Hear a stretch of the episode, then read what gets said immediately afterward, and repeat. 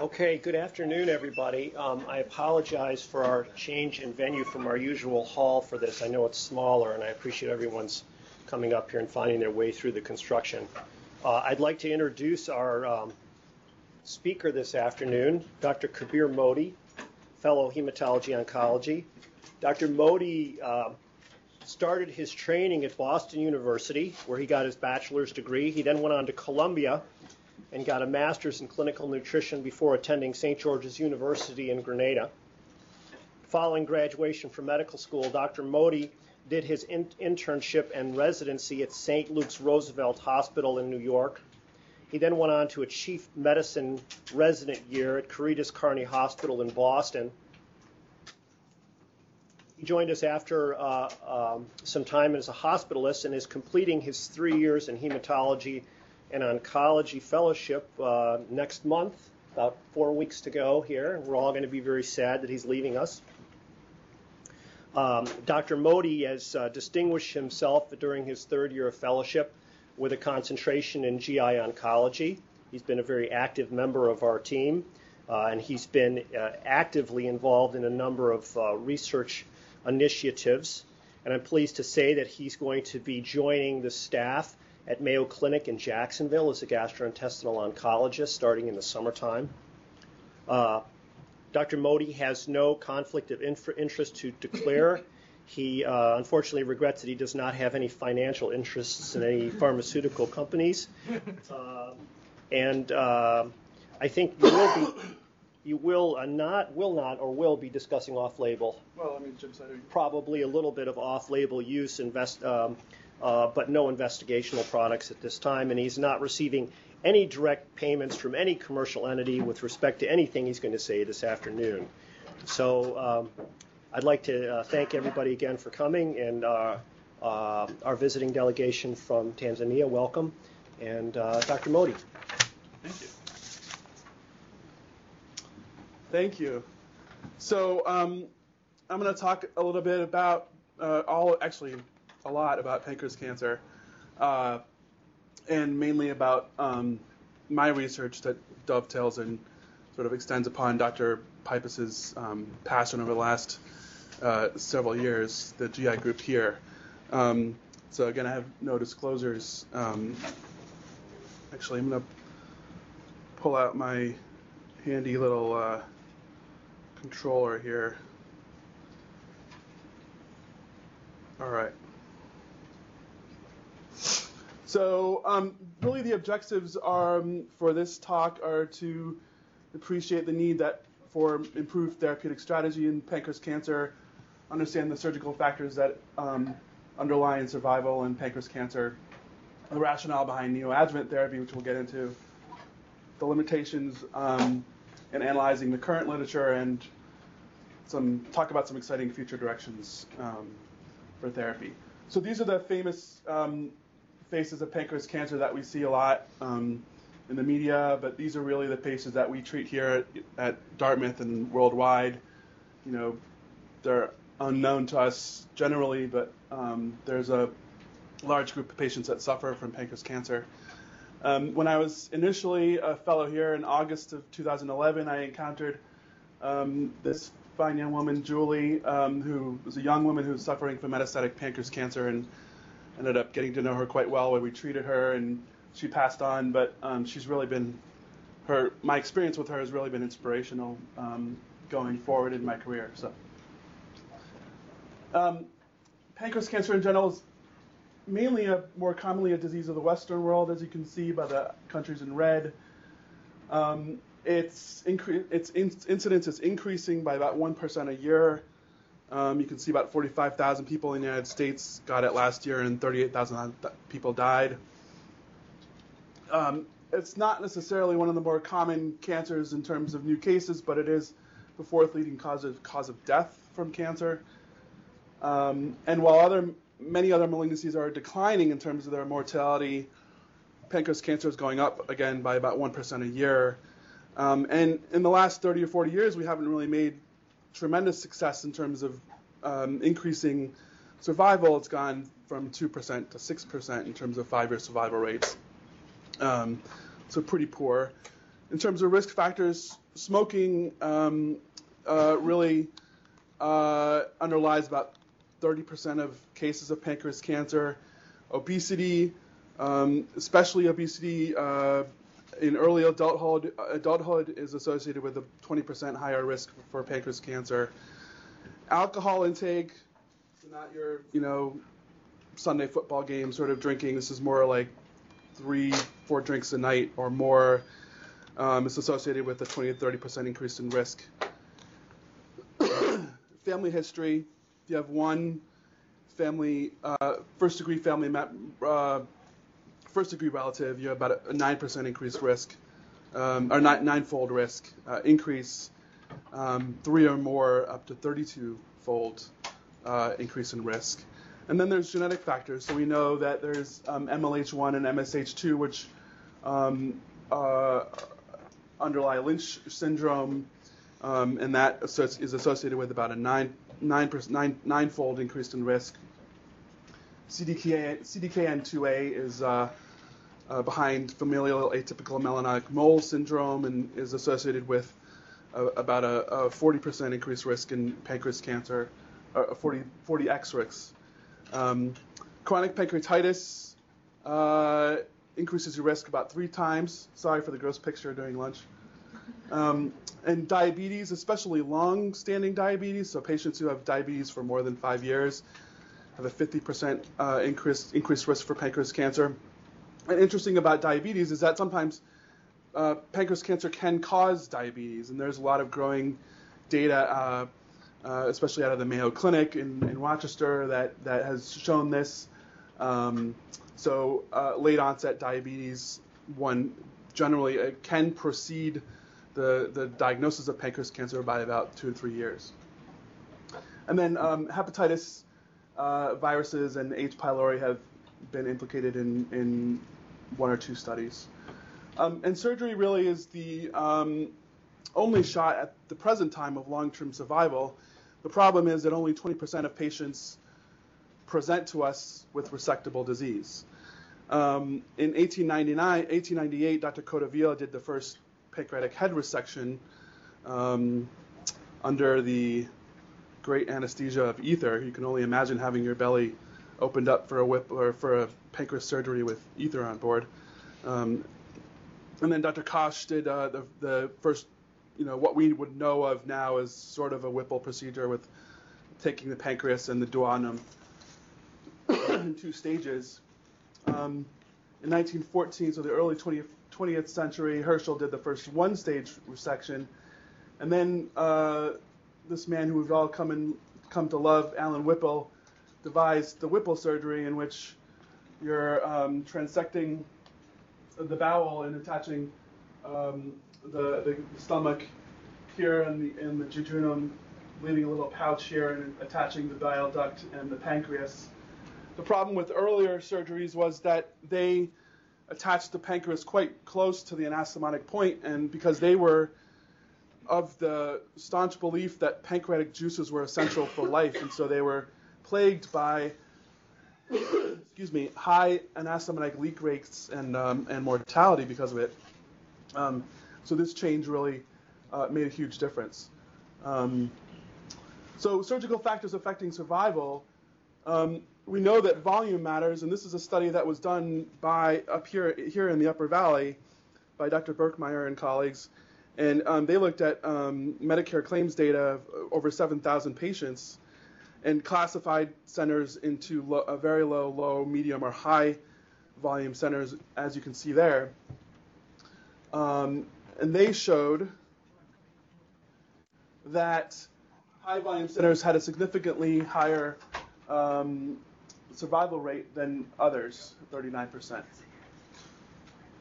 So here at Dartmouth, we would classify as a high volume centers. We, we do we do many of them every year. The other, um, the other factor which uh, affects survival related to surgery is the margin status. Um, and we classify it as R0, 1, or 2. R0 meaning you have a negative margin, so there's no cancer, cell, cancer cells within um, a millimeter of the margin at any, at any site of the resection. R1 is that it's within, there are cancer cells within a, a millimeter, and R2 is there's microscopically gross positive disease at the margin. So the first study to demonstrate this was a, a study of 75 patients who had uh, upfront Whipple, Whipple, Whipple procedure resections, and they noted that the margin negative patients had a five-year survival of 23%, whereas everyone else basically did not survive five years.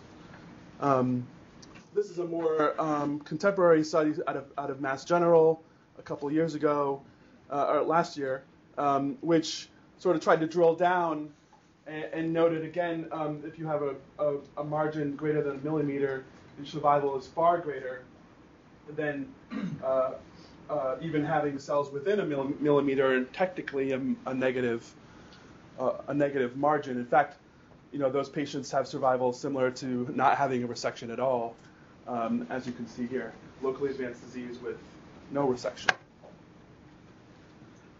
So one last thing that affects surgical um, survival, if you have just a surgery up front, is local recurrence. Um, a number of people, many, many patients will, will, will, recur locally, and that causes a lot of uh, morbidity and mortality. Um, in fact, 20 to 30 percent will die within a year of having recurrence locally. So that got people to thinking, well, how do we improve all this? Well, we can do adjuvant therapy, meaning chemo and or chemoradiation after surgery. so there are a number of large, these are the largest studies that have been done since the 1980s. And you can see that there are some survival, there is survival advantages no matter what you do, whether you do chemo alone or chemoradiation, there is survival advantage. The problem is that not everyone is privy to that survival advantage. Uh, what I mean by that is that um, you can see that up to 40% of patients don't even complete therapy. This is related most in part, mostly due to the mor- mor- morbidity and mortality post-operatively. You're getting a major operation and then you're expected to tolerate chemotherapy and chemoradiation. The other notable thing is that there's a wide variation in R0 resection rate. Again, we know that that affects survival significantly. Um, the one last one last thing uh, related to these adjuvant studies is that the local regional recurrence rate is unacceptable in my mind. Up to 45, up to 43% of patients having local recurrence, again after having a major operation. Um, and yet, uh, their five-year survival is still less than 25%. So yes, it's improved if you hadn't done anything at all, of course, but um, still poor. So how do we improve on this? And, and our con- our contention is we have to increase rates of R0 resection to achieve survival benefit. You have to increase definitive local regional control and increase the rate of negative lymph nodes that you're taking out. And we would claim, and many others would claim, that you would that you need to do neoadjuvant therapy to do this. And so this is my argument as to why why this strategy works. So the rationale is you're selecting for uh, in, in treating patients before they get a resection. You're selecting for patients who uh, you're selecting out patients who, who will have early recurrence, i.e., someone comes to you with resectable disease and you uh, take them to surgery right up front. They undergo the morbidity of that surgery, and three months later they have a recurrence. Um, that person uh, was probably not best, they were not served by the by the surgery, and they went through the, morbidity of having such. So we're selecting out for those patients. You're increasing the rate and likelihood of R0 resection, and we know that that impacts on survival. You're delivering non-operative therapies before a morbid surgery like a Whipple, um, and, and really maximizing their patient's opportunity to get all the components of that therapy properly. You're treating a well-perfused tumor um, compared with a hypoxic post-surgical environment, um, and reducing rate of local regional relapse, which I'll prove to you later. Additionally, there's um, you are getting some treatment of earlier uh, of early meta- micrometastatic disease, and in pancreas cancer, this is particularly um, important. So this is a study that came out last um, uh, uh, two years ago. They took mice and they um, induced P53 and um, KRAS mutations, so there was a high frequency of pancreas cancer. And within 16 to 20 weeks, they have a, a visible tumor, uh, pancreatic ductal adenocarcinoma. Um, and they looked at um, cells which had transformed from the epithelial phenotype, which is that of pancreas cancer, to a mesenchymal phenotype, which is more uh, aggressive. They, these are cells which acquire invasive, uh, invasive properties. They're also more resistant to um, gemcitabine-based therapy.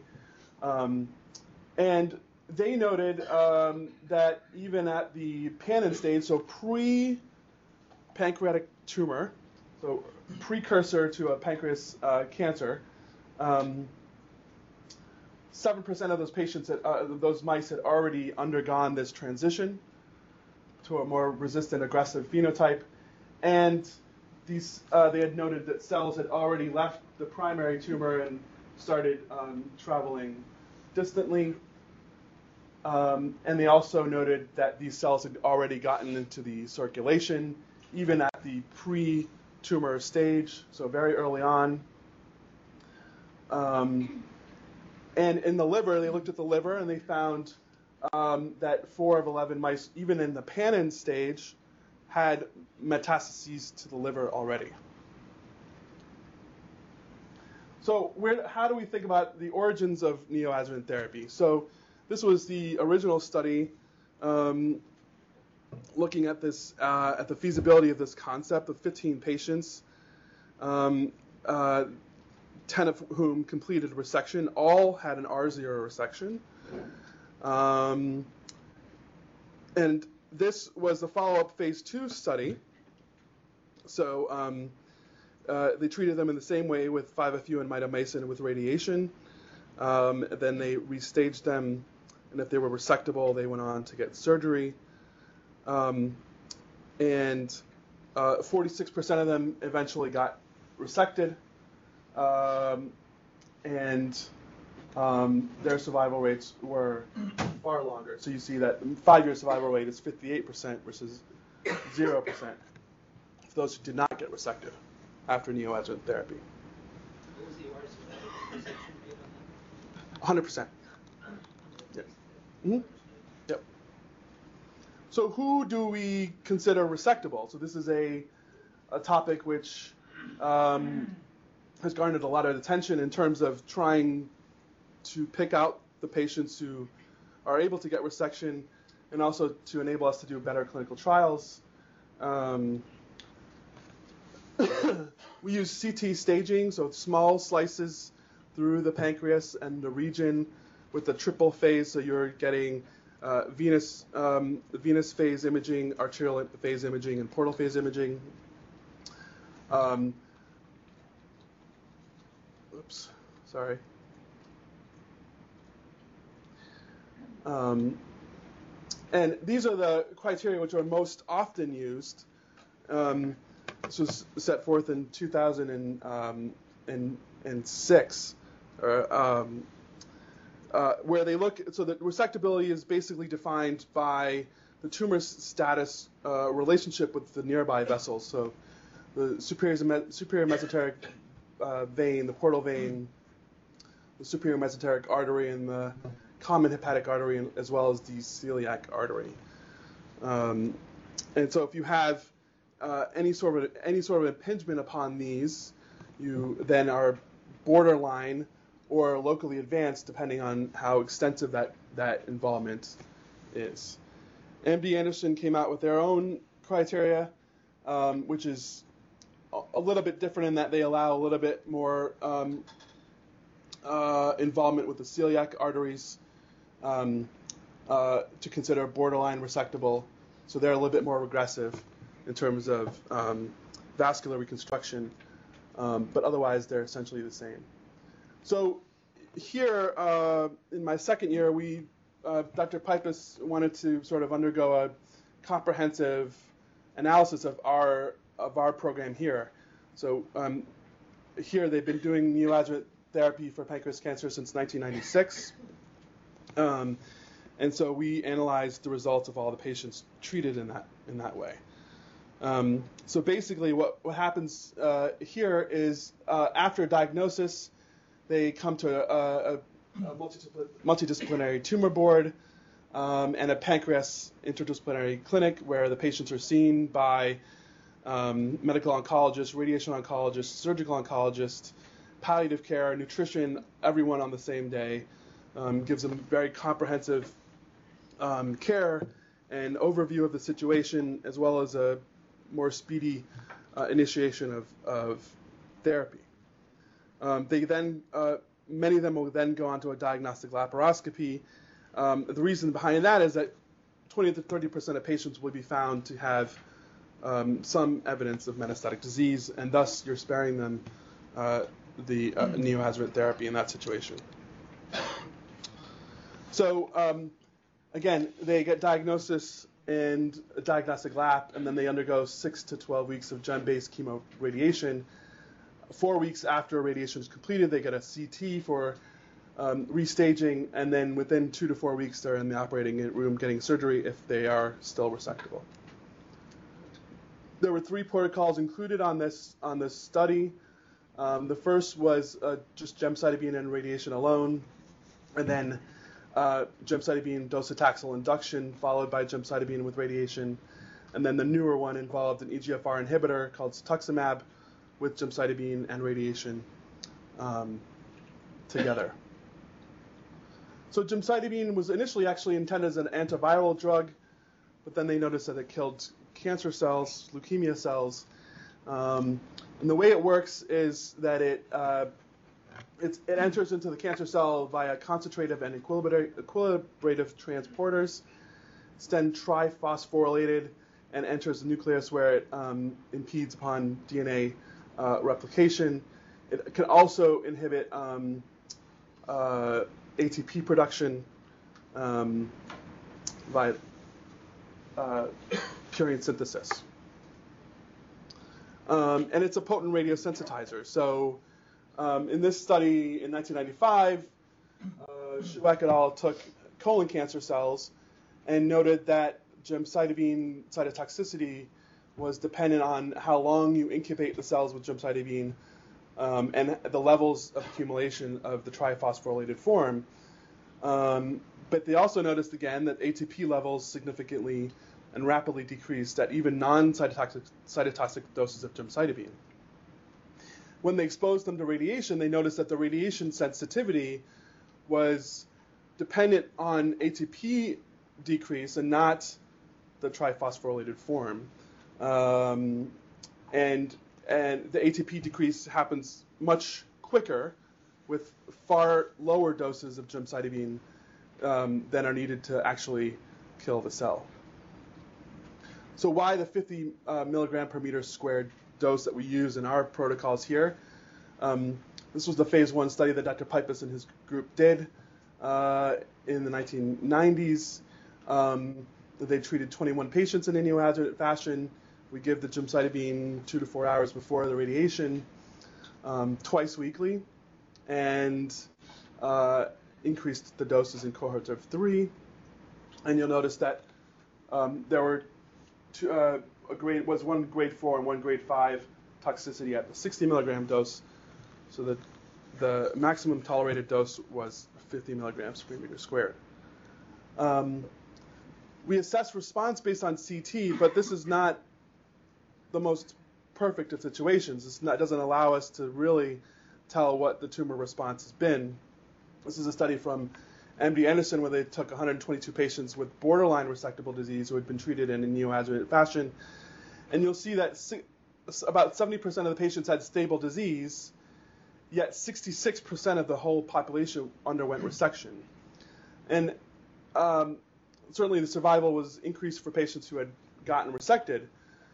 Uh, but the conclusion was that you really should undergo resection as long as you don't have metastatic disease. And I think the reason here, the, the important point here is that we can't tell what, what's obviously we can't tell what's tumor and what's necrotic tissue. In fact, in the early studies of neoadjuvant therapy, they noted that a large section of the tumor specimen was actually necrotic tissue. Um, uh, and we see that even today. Um, but we can't obviously tell uh, what what the response has been on a CT, um, so it's a little hard to tell what's necrosis and what's tumor in terms of de- defining resection. Um, CA19-9 is a, uh, a molecule that we use for uh, as a tumor marker in pancreas cancer. Um, uh, and uh, the MD group has also looked at this as a potential predictor of resection. It, does, um, if you have an elevated CA19-9 before therapy and um, with therapy undergo normalization uh, of that marker, um, there's a 70% likelihood that you will undergo you will be able to undergo resection. And in fact, your, your survival with normalization is better regardless of resection um, or not. Uh, we recapitulated this analysis in our population of 200 patients and found, again, that there are significantly higher odds of undergoing resection if you have normalization of CA19-9 um, and uh, significantly improved survival uh, in both groups of patients, whether you get resected or not. And this is being presented at ASCO next month. So our population was um, 202 patients. The majority of them had pancreas head tumors. Again, this is where most patients have pancreas cancer. Um, you'll see that their CA19-9s were uh, elevated as up to about 200. Uh, we did have more patients who had borderline and unresectable disease than resectable disease. So these are patients with more advanced disease. Um, and in general, they were in, in good um, performance status, so in good health generally. Uh, up to 98% of our patients completed therapy. So you'll note this is much different than the adjuvant setting, where about 40% of patients may not even get their complete therapy at all. Um, and side effects, it was a very, it generally very well tolerated. The majority of the side effects are um, myelosuppressive nature, so neutropenia, leukopenia, thrombocytopenia. Um, 10% had about nausea, uh, some nausea and vomiting, but in general, a very well tolerated therapy. Um, response rates, again, you'll see the same trend as you saw in the MD Anderson paper, where about 60% of 60 to 70% of the patients have stable disease. Um, 20% of patients got a partial response um, from therapy.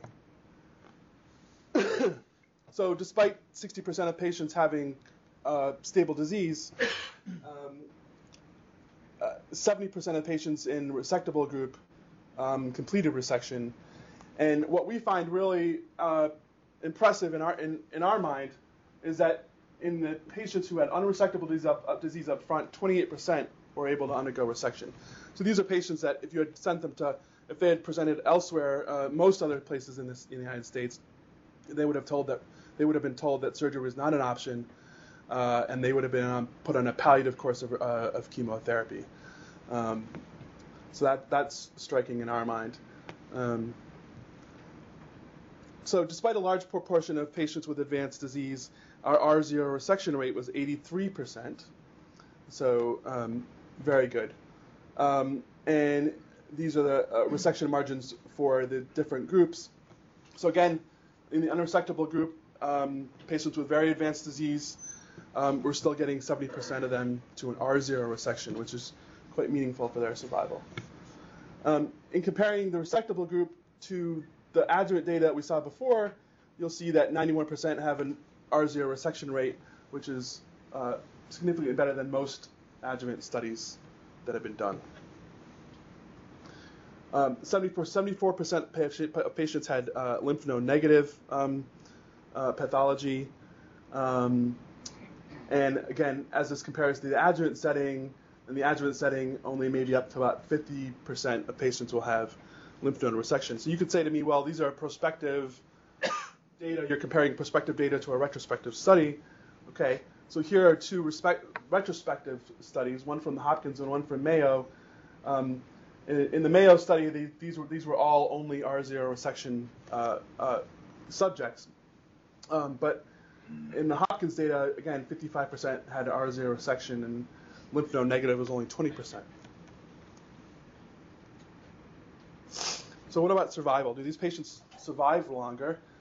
So a little point about the existing neoadjuvant data. It's a, it's a somewhat of a hodgepodge. Um, it's largely single institution study, mostly retrospective data. Um, there's yet few few in the way of ret- uh, prospective studies. A lot of them are small in population, uh, and there are variations in the in the regimens that we use. There are dozens of regimens which have been used. Um, our overall survival for again for resectable patients is 28 months, 27 months for borderlines, and 15 months for unresectables. So here you see the ranges for other neoadjuvant therapies were uh, generally comparative, uh, com- comparable to those, um, and I would argue better than adjuvant therapy, though it's not a head-to-head analysis. Five-year survival in the resectable group is 37%. That's to us remarkable uh, and significant. Um, uh, again, in the adjuvant trials of, of similar patients who went, underwent upfront surgery, less than 25% survived five years. Um, Progression-free survival um, is good. Um, 17 months for resectables, 19 months for borderlines, and 11 months for unresectables. So, wh- wh- where are these patients um, progressing? Um, and so I told you before that local recurrence, uh, we would argue that neoadjuvant therapy optimizes uh, and lowers local recurrence rates.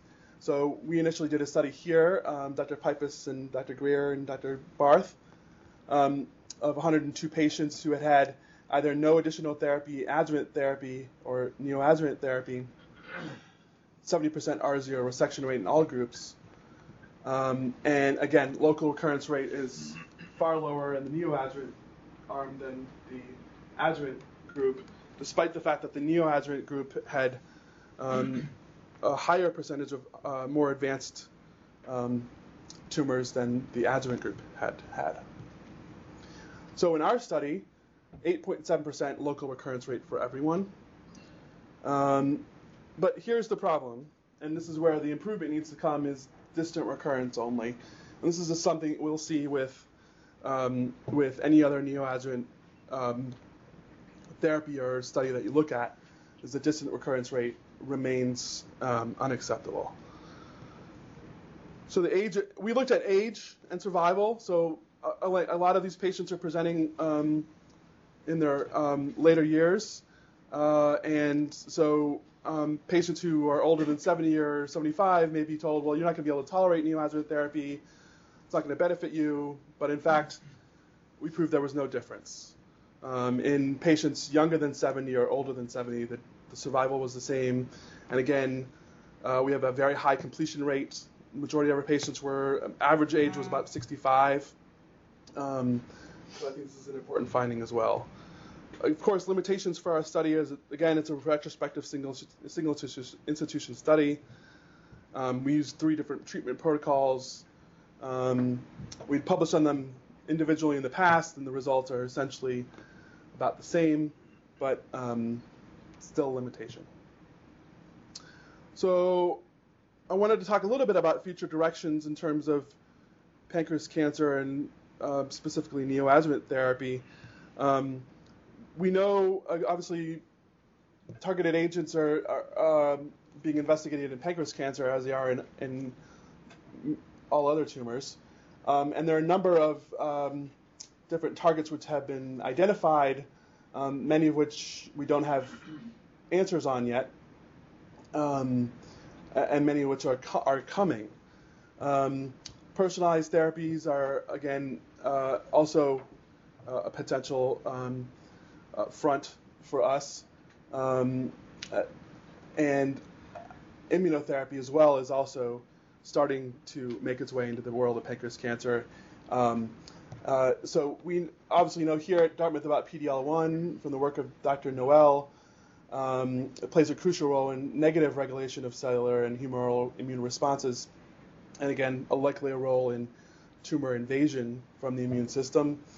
Um, in pancreas cancer, excuse me, at least 40% of patient uh, of tumors have um, expression of PDL1. Um, it's also found in the dense lymphos, um, lymphocytic and um, desmoplastic stromal uh, environment of pancreas tumors. Um, it, it, its expression is an independent predictor of significantly decreased um, one-year survival. So you can see that PD-L1 negative patients do better than PD-L1 positive patients. Um, and blockade has demonstrated in a, in a, in an, uh, a xenograft mouse model has demonstrated um, re- reduction in tumor cell growth and metastasis. And um, when given with uh, with chemotherapy, uh, particularly gemcitabine, um, it's synergistic. Uh, there is a thought that gemcitabine um, does impact the immune system uh, in pancreas cancer in terms of um, increasing antigen generation uh, uh, and lymphocyte activity within the tumor. Um, so that's possibly a reason why there's a synergistic activity there. CD40 and CD4 li- CD40 ligands, they are involved in um, enhancing antigen presentation and cytokine release. Um, and if uh, uh, but over 60% of tumors will will express CD40, CD40 ligand, uh, and if you engage it on tumor cells itself, it causes tumor cell apoptosis. So uh, there are two um, forms of potential therapy here. There's a recombinant form of uh, human CD4 ligand, CD4 ligand, which is cytotoxic against CD40 expressing tumors um, and enhances antigen presentation, um, triggering an antigen specific T cell, T cell response. So, uh, a form of targeted therapy. Monoclonal antibody, which is an agonist to CD40, the CD40 receptor.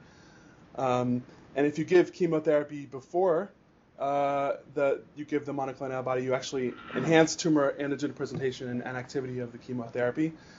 Um, uh, so there is currently a trial um, being developed and started, which Dartmouth is going to participate in of a CD40 monoclonal antibody to be given with chemotherapy.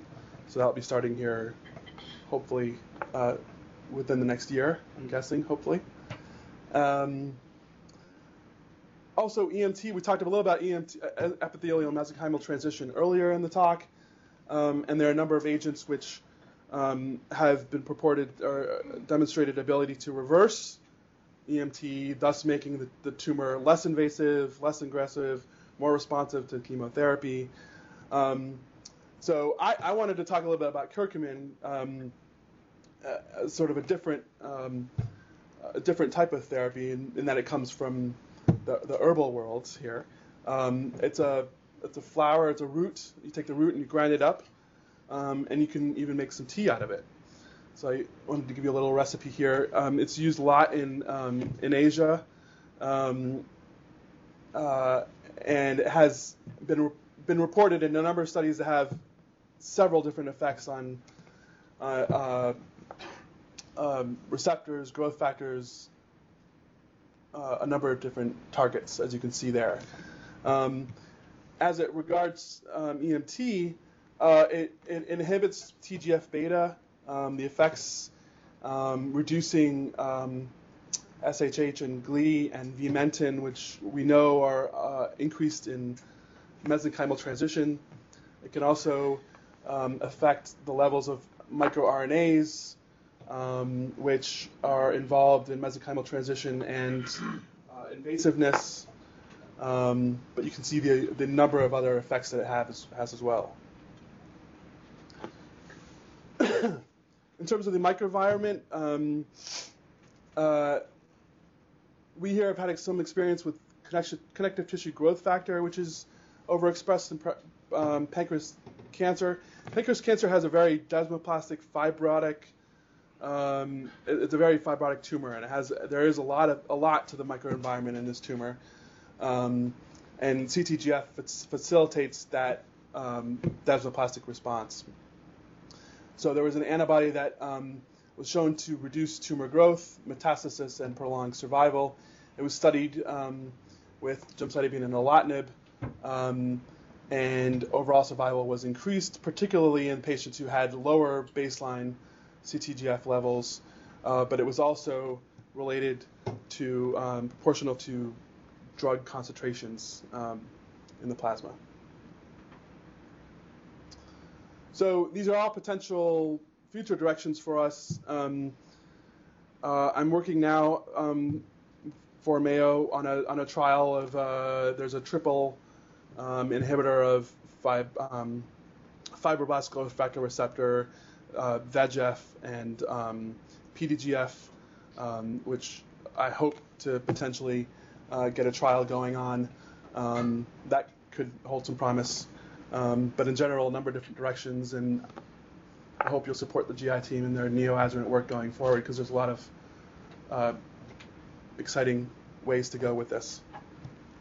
Um, I do want to thank the whole GI team, uh, the surgeons, um, Dr. Pipas especially, and Dr. Hourdequin and Dr. Ripple and um, Elizabeth McGrath for letting me invade their clinic space over the last year and a half and see patients with them and, and my family. My wife is here and my kids. Um, so thank you.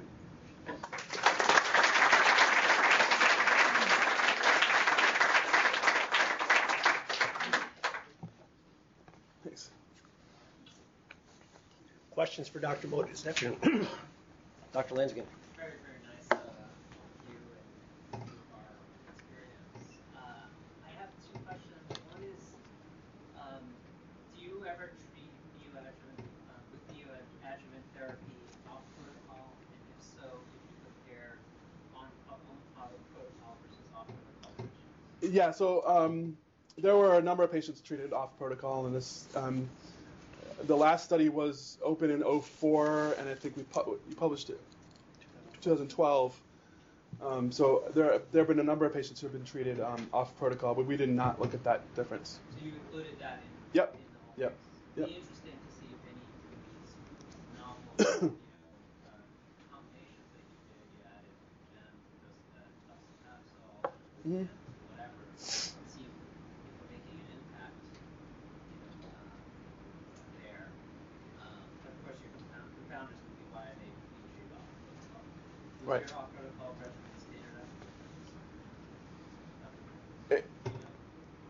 Yeah, off protocol. All of our treatments are the same as the patients received on Right. protocol. So they're all the commonality is is the backbone of twice weekly gemcitabine and radiation, which all patients received. So uh, we published three papers, but all use that same backbone. Okay, so you didn't So it's- the backbone. No, No, no, no. no, and all patients treated off protocol were treated as per on protocol. So That's what I see. And they all get you know they all get the same new sort of nutrition and support and palliative care support and the whole supportive care package that you could envision as. My, my second follow-up comment is just this, the ne- neoadjuvant approach is just a very good way to understand the biology. Of Mhm. cancer. And so, um, adding novel agents, specifically targeted agents to neoadjuvant therapy can help guide adjuvant therapy if, uh, you show that, you know, you can target and the tumor can respond. Are you aware of any trials that are looking at that kind of strategy? um, to test, you know, at the time of your biopsy and your diagnosis, you may have a mutation. Um, you can try some X therapy in combination with gemcitabine and then follow up therapy out that. Yeah, so um, uh, that is ongoing. There's a group at University of Wisconsin um, who is basically determining which neoadjuvant chemo regimens you would get based on sort of known biomarkers for response. So, for example, um, uh, one of the transporters for gemcitabine is the equilibrated HENT protein, the one of the equilibrative um, transporters. There has been some data that HENT levels on tumor cells would um, predict for gemcitabine response. So they use that as a that that um, level on on a pretreatment biopsy as a um, marker. There's markers for 5FU as well, um, and Abraxane. They're using SPARC. Um, uh, so yes, that that that is ongoing. Be for the, the novel. Yeah. and our microRNA 10B. Follow-up question. At ASCO next week, guarantee you at some level of politeness or rudeness you're going to be asked, your good results must just be from patient selection. How are you going to respond? Um, I think that uh, our therapy is not. you, you saw that it's a pretty tolerable regimen, had a lot of experience with that here. So, um, there, in my experience here, we've had a large, you know, we've, we've, we've been pretty lenient with who we give therapy to. We're not tremendously picky about, oh, this person has coronary artery disease, we're not going to give them therapy. So it, it's generally a pretty uh, generous lot of patients that I would say that we treat. That we treat. I, d- I don't think that we're particularly picky about or biased in terms of who, who we treat and who we don't. Do, do, do you agree? You- you- the short answer is say no. So uh, I think that you know uh, there's inherent bias, as we as Kabir alluded to earlier. There's inherent bias with any uh, single institution experience, and especially any retrospective single institution experience. And, and I think the issues going forward for the field uh, have a lot more to do with prospective randomized studies, which to date have simply not happened in this disease to everyone's disadvantage. And uh, we're members of a group that are moving forward with that now at a couple of different levels through the New England Oncology Network and through Alliance. There are going to be some studies coming forward uh, doing that. So that's really the issue: is what's going to happen prospectively with uh, separating out that investigator bias. That's really the next step that needs to happen. So. Do you, do you have enough data that it would be useful to be armed against that root question if you knew what the full denominator of all these patients treated on protocol, off protocol, with or without? Just so you can answer the critics saying, yeah, we really did treat everybody. This was not cherry picking. Yeah. That's what, that's going to be operating. on. Mhm. Pretty impressive. Yes. Thank you for your talk. So about mesenchymal transition, do you guys already do that in the pathology? Do you test for mesenchymal transition? And will that be part of the future so that the patients have potential? Thus changing the type of treatment you give the patient? I think that there's a growing amount of data out there that this happens so early on in pancreas cancer that I don't know that it would make a huge difference. Um, because I, I, I think that the majority of tumors will have will be EMT positive, and so we already know that this tumor um, does not respond to chemo very well or very long. Um, so I think that proves sort of the biology of, of that occurring. Um, no, we don't. And in fact, the trial, that the, the study that I'm working on now um, with Mayo is um, we're talking about looking at circulating cells because clearly, I mean, they're there, but um, using that as a, a marker for response and yeah. Welcome. Thank you very much for your presentation. Where I come from, uh, five-year survival rates for pancreatic tumor is very, very low. It's bad news. I noted that when you are presenting, after diagnosis, the patient is seen in the tumor board, Yep. and after that, you do the laparoscopy. Why don't you do it before that? That's number one. And number two is, do you think technological advancement, that is the imaging techniques that are available to you now, have contributed to the minimum increase in survival rates? Because 25 is still very Yeah. small. I yeah, I mean, I think CT. If we didn't have CT or MRI, we wouldn't be able to assess, you know, come up with these sort of ways of defining who's resectable and who's not. Um, so I think technology has enabled us to do a lot.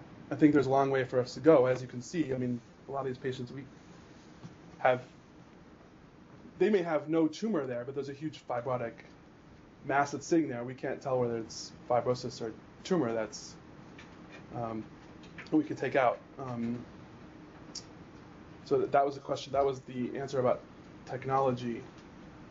What was your first question again? Sorry. The laparoscopy. Oh, why do don't we do? after the, the tumor board? You make a diagnosis, you see the patient, and then you go and do the laparoscopy after that. So Why don't you do before? that that, that, that at the tumor board, what we do is we really look at all the imaging. Um, and as a group assess whether they're what sort of resectability status they're in. Um, and you know, if there's a lot, many times if they're clearly resectable, we, we won't necessarily do a diagnostic laparoscopy. Does that make any sense? Yeah. So it's, it really takes that group discussion about whether the whether the patient meets criteria as being resectable or borderline or unresectable before we sort of in, decide whether we're going to go ahead with a, a diagnostic. I think if I could step in, I, I think the purpose of the pancreas IDC and the tumor board is to do this as fast as we can to Mhm. keep people from waiting. And, and the, the gastroenterologist is the person who frequently will present our patients to the board, and, and sometimes we don't have, you know, the pathology is coming in that morning. So these patients are frequently endoscoped on a Friday or even a Monday morning and then presented on a Tuesday morning. So there's simply not time to move ahead with a laparoscope, and the purpose is then to present the patient to the surgeon and make a decision about laparoscopy. So it's done in, with an with an intent to move things quickly and rapidly forward, and the patients are seen by the surgeon that morning as well. Thanks, Kabir. Um, so you mentioned uh, kind of one of the problem areas still is the is the distant recurrence, right? The the, um, the non-local uh, recurrence, but it still seems like most of our both neoadjuvant and adjuvant therapy is focused on local control. It's mostly radiation based. Um, although some of the protocols gave some high dose systemic chemotherapy, most really are focused on more the, the low dose chemotherapy, the chemo RT. Have there been any efforts in doing adding more systemic therapy to neoadjuvant and any indication there's any improvement there? Yeah, so um, there are studies looking at full dose chemo only as neoadjuvant strategy, or um, and in comparing those in comparing those to chemoradiation, some would argue that there is no difference, um, as a recent Lancet article showed, um, and some would argue sorry, argue that there is a difference, as a recent compilation from Hopkins and Mayo showed. Uh, and with, so, with the advent of FOLFIRINOX therapy, which is a, a four-drug reg- regimen which was um, which proves itself in advanced metastatic disease, FOLFIRINOX is now being looked at as a neoadjuvant strategy. And um, there are about four or five small retrospective studies looking at it, treating patients with this is an, a pretty heavy-duty, every two-week regimen patients are getting everywhere anywhere from four to 30 uh, cycles of, of therapy as a neoadjuvant therapy, and even then, um, distant recurrence rates are, are unacceptable. So I think it's going to take um, a strategy of combined neoadjuvant and adjuvant therapy going forward. We just have to prove it first. Um, and so the group here is involved in looking at um, comparing them, but that's to be determined. In the back. Uh, you said that you've had trouble looking at the different types of tissue, like fibrous versus have you Radiologically. Have you done a PET scan on any of your patients? We don't do PET scans. PET scan for in terms of pancreas cancer is not borne itself out as being the most sensitive test in terms of diagnostic or response follow up. So we've not tended to use PET for, for, for it now. Um,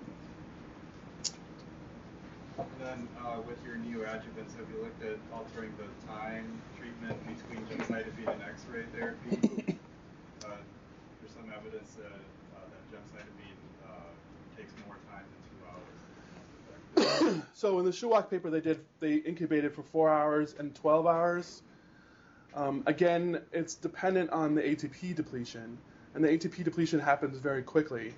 You know, within they were incubating for four hours, so it happens very quickly in that time span. So I'm not sure that, um, in terms of radiosensitivity, incuba- uh, doing treatment 12 hours before would make any a huge amount of difference. Um, Well, it, it stops uh, the stall replication forks, so it prevents them from progressing into the cell cycle. mhm. So it, the X-ray therapy might be more beneficial with the stall replication forks, which takes more. Mm. So uh, by a, a different mechanism other than ATP. Yeah. Okay, yeah.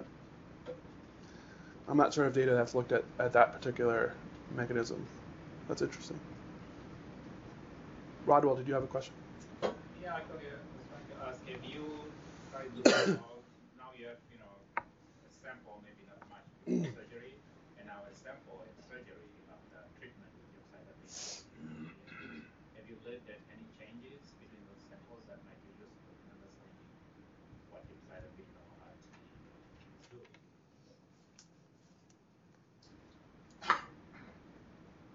No. That's the that's the simple answer.